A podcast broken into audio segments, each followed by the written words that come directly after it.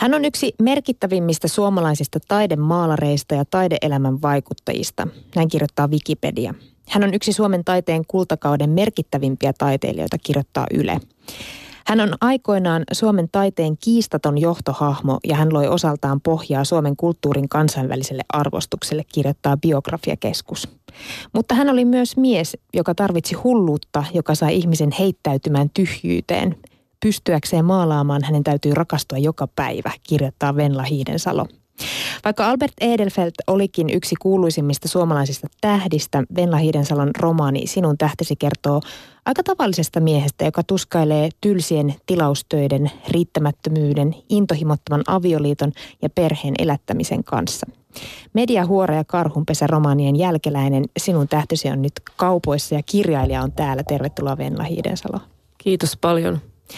Onko Edefeld sulle tällä hetkellä Albert Allu vai Augusti? No Allu tietysti. Olen niin pitkään viettänyt hänen kanssaan, niin tultiin hyvin tutuiksi. Eli voidaan käyttää lempinimiä. Kyllä. Kun mä luin tätä sun romaania, mun oli, mulle tuli semmoinen pakottava tarve mennä katsomaan uudestaan tämä Albert Edefeltin lapsen ruumissaatto teos. Ja varsinkin se arkun asento, se etualalla olevan lapsen ilme sekä taustalla oleva toinen vene. Ja siksi, koska nämä asiat nousi esiin tässä sun romaanissa. Kuinka tarkasti sä, Venla, oot tutkinut näitä teoksia tätä kirjaa varten?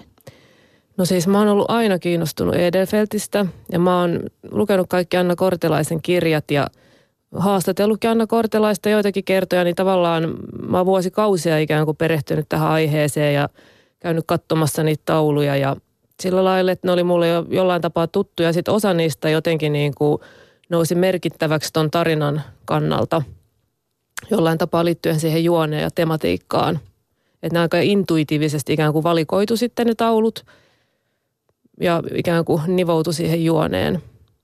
Niin esimerkiksi tällä hetkellä Ateneumissa on tuo, tuokin taulu nähtävillä. Sielläkö sä näitä teoksia on nyt viimeksi tarkkailu vai, vai onko se joutunut matkustaa pitkiäkin matkoja, että sä oot löytänyt näitä?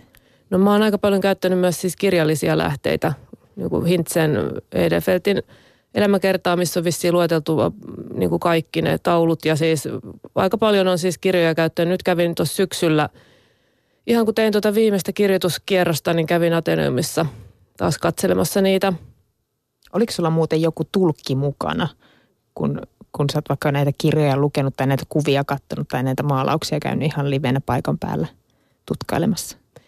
Ei, kyllä mä aika lailla itekseni siinä olin liikenteessä, mutta mä oon muun muassa just Anna Kortelaisen kanssa näistä puhunut tosiaan paljon. Anna on myös mun ystävä ja sillä lailla mä hänelle paljastin tuossa Turun kirjamessuilla, kun tavoitti jossain iltaohjelman parissa, että mä oon tällaista romaania kirjoittamassa. Mä kauheasti pelotti tunnustaa hänelle tämä asia, mutta Anna on ollut tosi innoissansa – ja mielenkiinnolla sanoi lukevansa. Valolla ja varjolla on totta kai suuri rooli maalaamisessa, mutta se korostuu myös tässä kirjassa. Albert muistelee ihmisiä sen perusteella, että miltä he näyttää esimerkiksi kuun valossa. Oletko sä itse valofriikki, Venla Hiidensalo? No siis mä harrastan jonkin verran valokuvausta ja sitä kautta mä oon jotenkin niin kuin itsekin oppinut jonkin verran tarkkailemaan valoa. En, en tietenkään mitenkään niin kuin ammattilaisen silmin, mutta harrastajapohjalta ja se on niin kuin – se kiinnostaa mua. Ja jotenkin niin kuin tavallaan mä ajattelen myös, kun mä kirjoitan kirjaa sitä vähän silleen kuvanveiston kannalta, että kirja on paitsi se, mitä siinä on, niin myös se, mitä siitä on leikattu veke. Ja tämä valoteema sitten ehkä niin kuin liittyy siihenkin, että mikä jää sinne varjoon ja mihin taas suunnataan se valo. Kirjassa joutuu aika paljon tehdä sellaistakin valintaa, että niin kuin mitä mä nostan sieltä esiin ja mikä jää enemmän silleen tavallaan varjoon ja ehkä lukijan oman päättelyn varaan – oli, onko sulla joku tällä hetkellä joku suosikkimaalaus Edefeltiltä? No sit lapsen ruumissaattuessa mä pidän tosi paljon. En mä ehkä osaa ihan semmoista suosikkia sanoa. Myös tietysti Kristus ja Mataleena oli mulle tärkeä. Jotenkin myös ton, se on tuossa kirjassa paljon esillä, mutta se on mun mielestä hieno ja siihen kytkeytyy tosi paljon niin kuin symboliikkaa. Kauhean niin kuin ehkä ristiriitaistakin symboliikkaa tai sitä voi tulkita niin monella eri tavalla – Tuliko sulle jotain uusia teoksia ö, vastaan, kun sä tutkit Albertin töitä? No siis niitähän on aivan valtavasti. Että siinä Hintsen kirjassakin, kun kattelee sitä, niin on tosi paljon sellaisia, mistä mä en ollut kuullut, kun en ole mikään sillä lailla taidehistoriasta valmistunut tai taidehistorian silmin ikään kuin tätä aihetta vaikka väikkärissä tutkinut, mutta tota, niitä oli siis todella paljon just nimenomaan esimerkiksi na- naisia.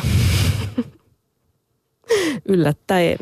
Yllättäen se käy, käy myös ilmi tästä romaanista, että niitä on ollut malleinakin todella paljon. Ö, sun romaani kertoo siis aikamme ehkä vieläkin yhdestä kuuluisimmasta taidemaalarista. Kuinka tuttu hahmo tämä viiksikäs kaveri oli sulla ennen tämän kirjan aloittamista? No siis, kuten on esimerkiksi siinä Hesarin jutussa kertonut, niin meidän perheessä tai suvussa oli tällainen tarina, että hän olisi yksi meidän esi Niin sitä kautta mä tosiaan on aina ollut ihan teiniästä asti kiinnostunut Edelfeltistä ja jonkinlainen, tai ehkä siis ylipäätään se, että kun kirjoittaa kirjan, sen aiheen täytyy jotenkin niin kuin ikään kuin, siihen täytyy olla semmoinen intensiivinen suhde. Vähän niin kuin Allulla oli se, että siellä pitää olla intensiivinen suhde niihin malleihin, niin siihen aiheeseen täytyy myös olla intensiivinen suhde. Niin ehkä tämän meidän suvussa kerrotun tarinan takia mulla oli sellainen, tai koko mun elämän ajan mulla on jotenkin ollut kiinnostus ja intensiivinen suhde Alluun. Muistaakseni milloin sä oot ensimmäistä kertaa kuullut tämän sukutarinan? Miten se menee muuten? No siis sanotaan, että Allu olisi ollut mun siis ukin isän isä. Et mun ukin, tämä on aina hankalaa, kun tässä on näin monta isää. Ukin isän ö, äiti oli tämmöinen Agata, neljän lapsen yksinhuoltaja. Kaksi lasta kuoli ihan imeväisikäisinä. Mä pengoin kirkonkirjoista nämä kaikki seikat esille kanssa, kun mä kirjoitin sitä, että mä en tiennyt sitä, että Agatalla oli ollut niinkin monta lasta, josta kaksi oli kuollut. Tarinassa myös sanotaan, että oli kaksi poikaa ja toinen kuoli hukkumalla – mä löysin niistä kirkonkirjoista Paavalin, joka oli kuollut hukkumalla noin 15-vuotiaana. Mä vielä sattumalta katsoin seuraavan päivän vanhaa Hesaria, niin siinä oli pieni uutinen, että Paavali oli hukkunut Hermannin eteen jäihin, kun se oli mennyt auttamaan kaveriaan avannosta.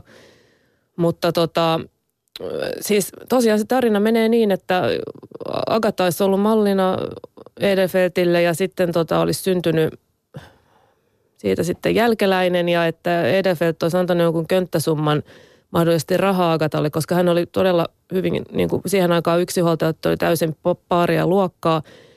Ja sanotaan, että hän olisi sitten perustanut siirtomatavarakaupan, millä hän sitten elätti näitä poikia. Ja sitten myöhemmin Julius Engelbertistä tuli todella siis menestynyt kauppias, mikä on aika kans, ja myös hänen vaimonsa oli siis maalta tuolta Päijänteen rannalta hirveän köyhistä oloista, niin he kohos tämmöiseksi niin kuin kauppiaspariskunnaksi, jolla oli amerikkalaisia autoja ja kaikkea. Että se oli niin kuin kummallinen ja siihen aikaan ei ollut lottoa. Ei, ei. Et, et jotain sellaista siinä on tapahtunut. Jotain mystistä. Mm. Tota, onko sun suhde muuttunut ö, Alberttiin nyt, nyt tämän kirjan jälkeen? No tota, eipä, ei nyt sinällään, siis kuten sanottu, tässä pitkä aika vietettiin yhdessä ja – Mä oon yrittänyt kirjoittaa tämän kirjan siis todella sillä lailla niin kuin Albertia ymmärtäen, että en missään nimessä niin kuin esimerkiksi moralisoiden, että me just tuolla julkkareissa puhuttiin Annan ja muun muassa Samu kanssa, joka tarkisti tästä näitä historiallisia faktoja kästärivaiheessa siitä, että jos mennään kaikki sinne vaikka taivaaseen, niin siellä sitten Allu tulee ja mitä hän haluaa sitten sanoa Annalle ja mulle, että he, hemmetin naiset, mitä te olette mennyt kirjoittaa. Tai ehkä hän olisi ylpeäkin siitä, en tiedä. Kiva, kun musta kirjoititte. niin. No, Albert oli kuitenkin jonkunlainen julkis- ja taidetähti aikanaan. Miten se vaikutti hänen elämäänsä?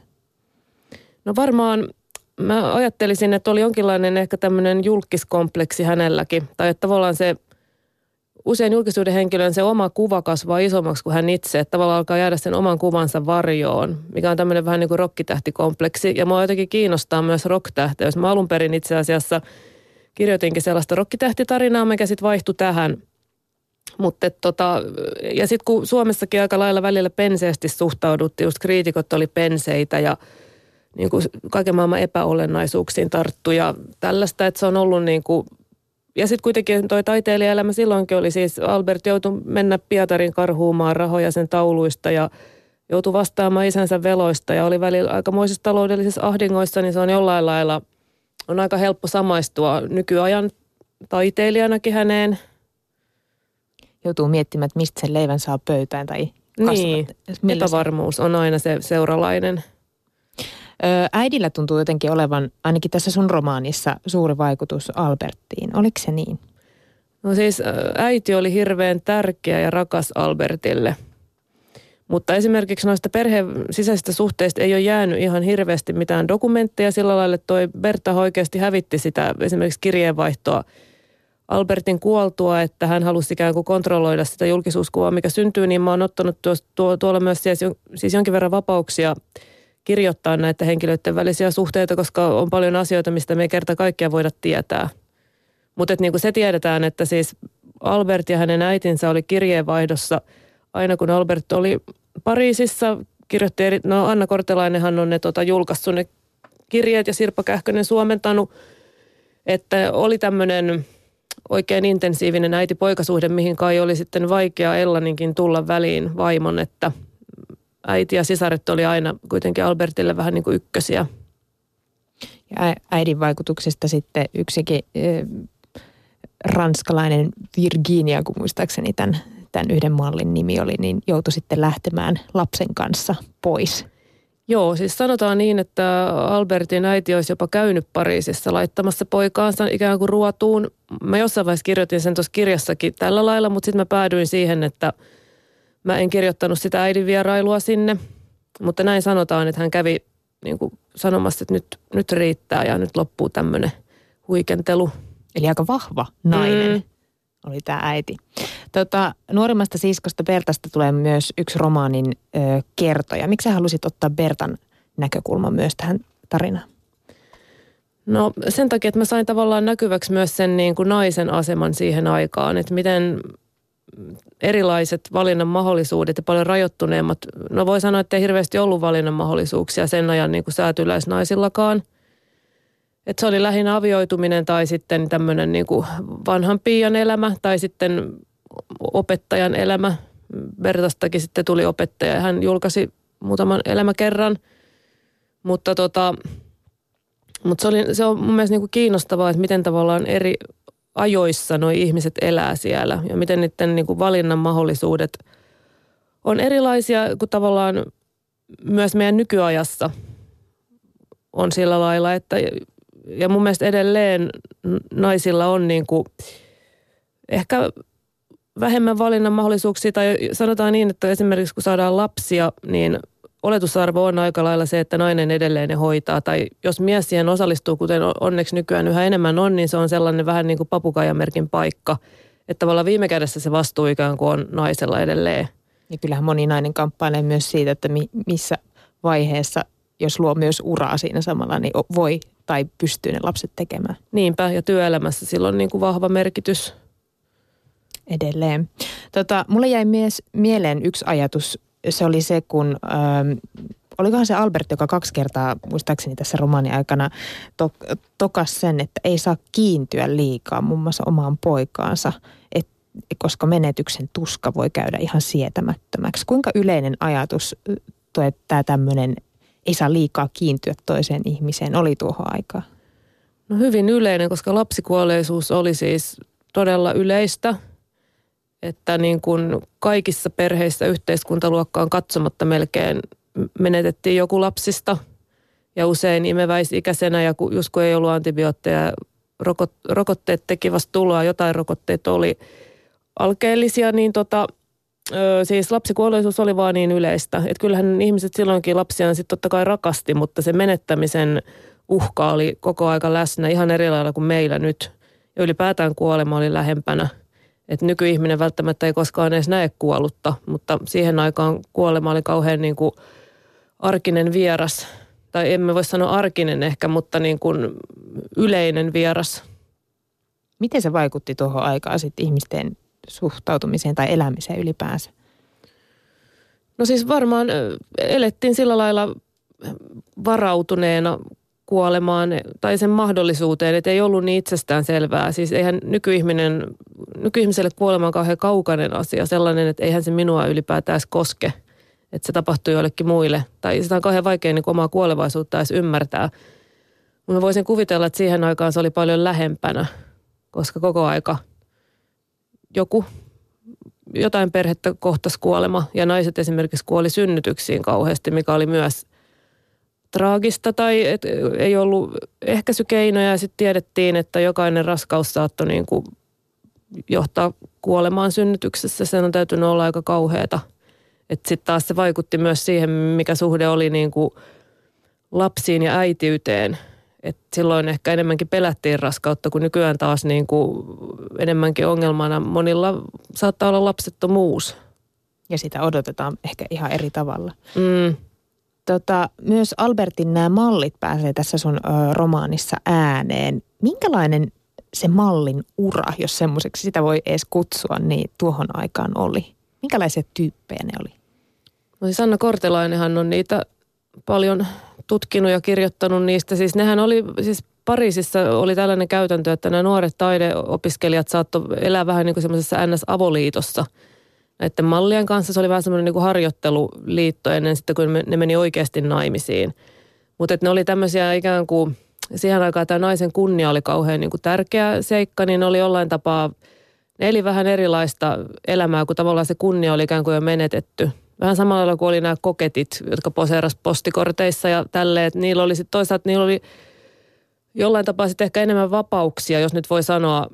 Niiden yhteiskunnan liikkumavara oli aika pieni, mutta tota, no, ne eli sitten semmoista esimerkiksi just suhteissa näiden opiskelijoiden kanssa, mutta kyllähän mun käsittääkseni ne urat sitten aika lyhyeksi jäi, että siinä vaiheessa kun alkoi vanhentua ja vanheneminen näkyä naamassa, niin ei sitten enää välttämättä ollutkaan niin haluttu malli. Ja siis niihin, liitty, niihin suhtauduttiin, silloin oli tämmöinen ehkä vähän Madonna huora-asetelma tyyppinen klassinen juttu, että nämä kunnialliset naiset, joiden mentiin naimisiin, niin niiden piti kauheasti kontrolloida sekä omaa että miehen seksuaalisuutta, kun taas nämä mallit oli sitten sellaisia, niin kuin, minkä saattoi ne sai käyttäytyä vapaammin ja niitä odotettiinkin sellaista ja niin kuin ehkä hyväksi käytettiinkin niitä. Ja niiden asema oli sitten ihan toinen. Ja sitten kun ne sai niitä lapsia, niin se oli niiden ongelma. Tai ylipäätään siihen aikaan myös, jos nainen tuli raskaaksi tämmöisestä suhteesta, niin se oli sitten sen naisen häpeä. Ja aika lailla yksin se joutui sitten kantamaan sen vastuun. No kuinka suuri naisten mies tämä Albert Allu oikeasti oli? Tässä sun romaanissa annetaan ymmärtää, että melkein lähes jokaisen mallinsa kanssa hän kävi makaamassa. No kyllä kai se aika kova naisten mies oli. Siis näähän nyt on asioita, että siellä taivaan porteilla pitää, tai taivaan porttien sisäpuolella voisit käydä Allulta kyselemässä, että miten tämä nyt oikeasti meni. Kuinka monta se oli? Tota, Sun romaanissa kerrotaan kuitenkin yhdestä naisesta, jota Allu ei saa kaadettua. Hän on oopperalaulaja Aino Aktee. Millainen suhde Ainolla ja Albertilla oli? No sehän on myös asia, mikä on aina askarruttanut ihmisiä. Siitä on tehty kirjoja ja siitä on erilaisia teorioita ja tulkintoja.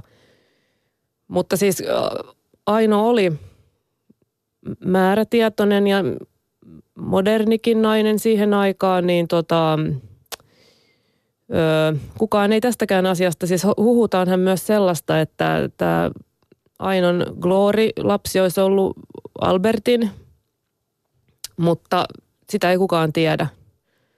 Mutta mä halusin, tai tuossa mun tulkinta on tämä, että Aino oli ainoa, joka torju Albertin ja sitten tietysti hän jäi Albertille kaikista niin kuin, tärkeimpänä mieleen ehkä just siksi – No niin kuin tässäkin on tullut jo ö, esille, että paljon olet Venla Hidensalo tehnyt taustatyötä tätä romaania varten. Mistä kaikkialta sä oot etsinyt tietoa Albertista?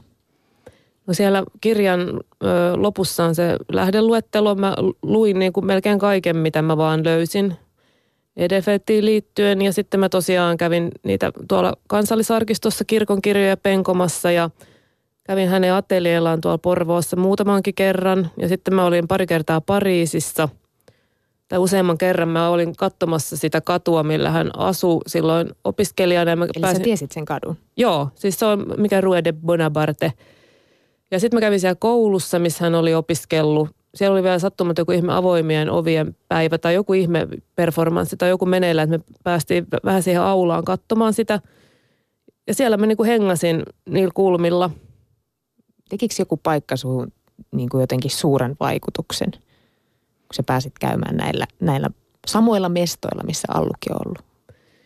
No kyllähän se koko Pariisi on tosi vaikuttava. Siis itse asiassa mä tykkäsin tosi paljon istua. Silloin oli, oli kevät ja kesä, kun mä olin siellä. Me istuttiin mun miehen kanssa tosi paljon siellä seinän rannalla. Juotiin kuoharia ja syötiin jotain eväitä ja siis fiilisteltiin. Siis siihen aikaan seinän ranta oli semmoinen, että sinne ei todellakaan olisi kannattanut mennä, kun siis Albert eli. Mutta siellä me istuttiin ja fiilisteltiin ja käytiin siellä Albertin kulmilla istumassa kahviloissa ja – semmoista. Miltä ne kulmat tänä päivänä näyttää? No ei ne välttämättä ole ihan hirveästi muuttunut. Että siihen aikaan oli semmoiset jotkut ihme kärrytiet, että nythän siellä on asfaltoidut kadut ja näin. Mutta siellä Pariisissa on jotenkin niillä kulmilla, just siellä vanhassa keskustassa on jotenkin niin ajaton se tunnelma. Ja mä, siis mä ostin sieltä kanssa tosi paljon kaikkea materiaalia. Mä kävin siis siellä Pariisin oopperassa ja kaiken maailman museoissa ja ostin ihan hirveät määrät kaikki kirjoja – Mä en ranskaa valitettavasti osaa, mutta siellä oli paljon just niin kuin sellaisia ihan valokuvateoksia siitä, miltä Pariisi on näyttänyt niin kuin 1800-luvun lopussa. Niin niiden pohjalta mä sitten yritin kanssa luoda sitä ajankuvaa. No mihin se yleensä se fakta loppuu ja milloin, milloin sä aloitat sen fiktion? Pystytkö sitä selittämään?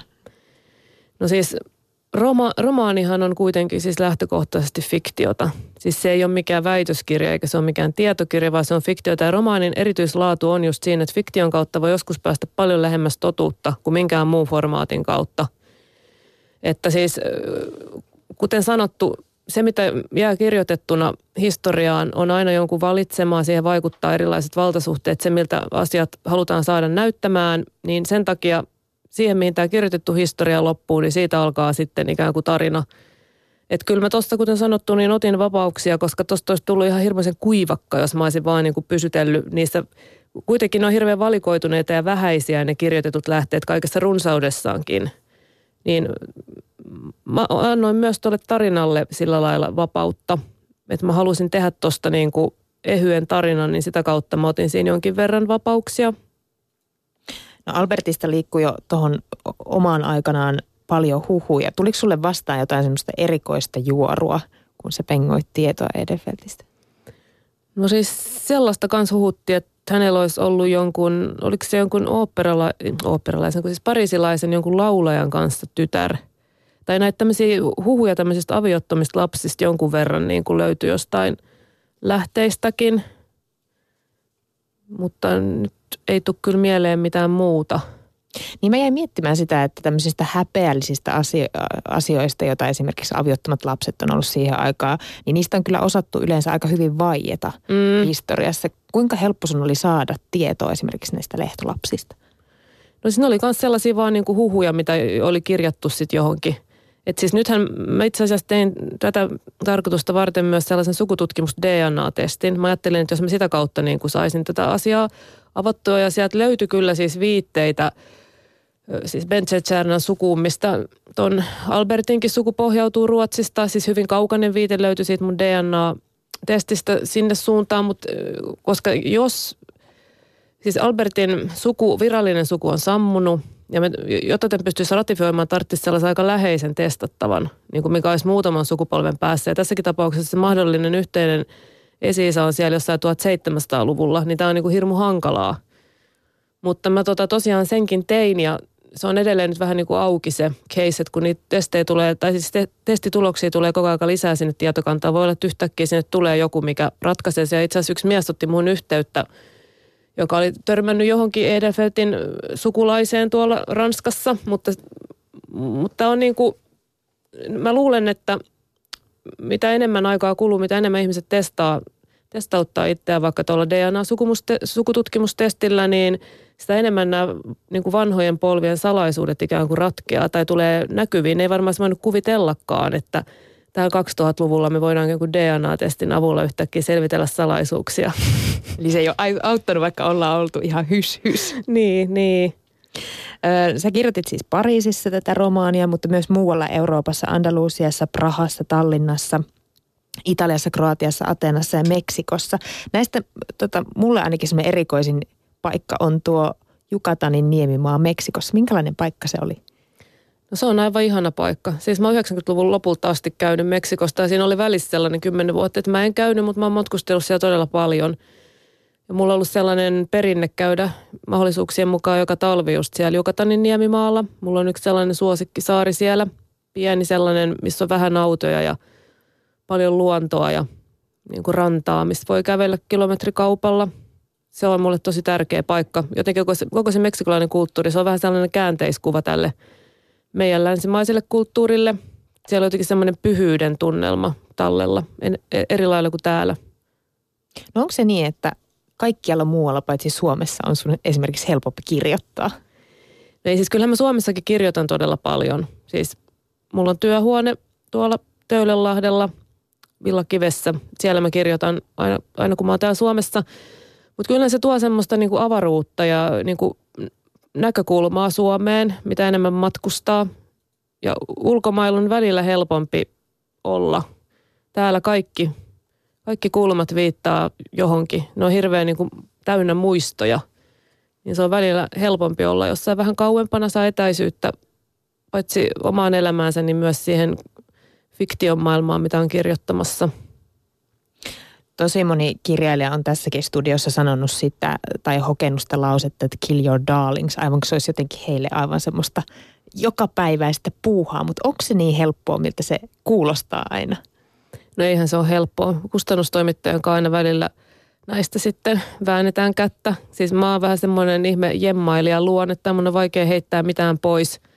Mutta sitten mä vaan välillä raasti, vaan sitten tuoltakin ihan viimeisillä viimeisellä vedoskierroksella niin mä sitten tuot leikkasin veke, koska toi on just semmoista kuvanveistoa, että se on välillä parempi, että sinne jää mieluummin se tyhjä kohta, kun että se olisi liian täyteen jotenkin tungettu selitetty. Os, niin. Osaatko sanoa, että kuinka monta sivua esimerkiksi on poistunut tästä, tästä teoksesta? No vaikea sanoa, toi on muuttunut hirveän paljon. Mun kirjoitusprosessi on semmoinen tosi intuitiivinen – toi on muuttunut hirmu paljon tuossa kirjoittamisen matkalla, mutta on tuossa nyt varmaan joku sata sivua lähtenyt niin kuin aina eri kierroksilla. Säästäksä muuten niitä, niitä pois jääneitä versioita? No totta kai mä säästän. Eli ne löytyy jostakin? No mun kone on täynnä kaikkea ihme silppua, just kaikkea säästettyä materiaalia. Pystytkö käyttämään niitä sitten joskus vai onko ne, jääkö ne vaan vähän niin kuin muistojen kansioon? No joskus mulla oli ajatus, että mä olisin julkaissut niitä tota, esimerkiksi blogissa niitä poisleikattuja osioita. Ja esimerkiksi karhunpesästä oli ihan sellaisia, niin kuin, mulla oli jonkun aikaa blogissa niitä, mutta sitten mä otin ne veke jostain syystä. Ehkä mä joskus julkaisen vielä jonkun sellaisen, mistä on niitä poistettuja kohtauksia jonkun kollaasin. Elokuvatyyli. Mikä vaihe kirjoittamisessa sulle on sitten kaikista palkitsevin? No ehkä siinä vaiheessa, kun saa sen tarinan ikään kuin kohdillensa. En mä tiedä, vaikea sanoa. Toisaalta se luo, luomisen vaihekin on ihan tosi kiinnostava, kun siinä on ikään kuin kaikki ovet auki. Sitten se alkaa olla silleen vähän niin kuin sementoitu, kun se tarina on valmis. Mutta se on jotenkin hassu, että nytkin kun mä katson tätä esinettä tässä, niin tos, tuntuu tosi jotenkin oudolta, että mä oon tämän kirjoittanut. Se tuntuu hirmu jotenkin viera, vieras esineeltä, vaikka se kuitenkin on se mun oma maailma, mikä tuolla nyt on. Mutta niin, no ehkä se se kun luo, ja sitten se, niin kun, kun sitä yritetään jumpata hyvään kulmaan sitä tekstiä, niin se on aika raastavaakin välillä, mutta sitten se alku ja loppu on ehkä niitä palkitsevimpia. Ja nyt me saadaan lukea tota sun, sun teosta, se on myös meille oma palkinto. Onko sulle jo seuraava romaani tulilla? No mulla on kyllä siis vahva ajatus ja mä oon mun kustantaja, kustantajan kanssa siitä myös jo puhunut ja vähän sopinut, että se olisi se seuraava aihe, mutta tota, mä varmaan nyt vähän pidän henkeä, teen muutaman muun työasian ja sitten tuossa helmi-maaliskuussa ryhdyn seuraavaa kirjoittamaan. Se on tavallaan nyt ihanaa, kun on täysin tyhjä paperi tai on paljon ajatuksia, mutta ei ole vielä mitään niin kuin paperilla. Kaikki on mahdollista. Missä sä haluaisit muuten sen, sen kirjoittaa? Mihin maahan reissaisit? Varmaan mä menisin Meksikoon. Siis onneksi mulla on vielä se työhuone tämän vuoden siellä Villakivessä on ihan todella tärkeä paikka mulle, mutta jos mä nyt saisin ihan vaan mihin vaan lähteä tästä kirjoittaa, mä menisin Meksikoon. Kiitos Venla Hidensalo, että pääsit meille vieraaksi ja, ja ihania luovia hetkiä nyt vielä, kun on valkoinen paperi. Kiitos paljon, oli mukava olla täällä.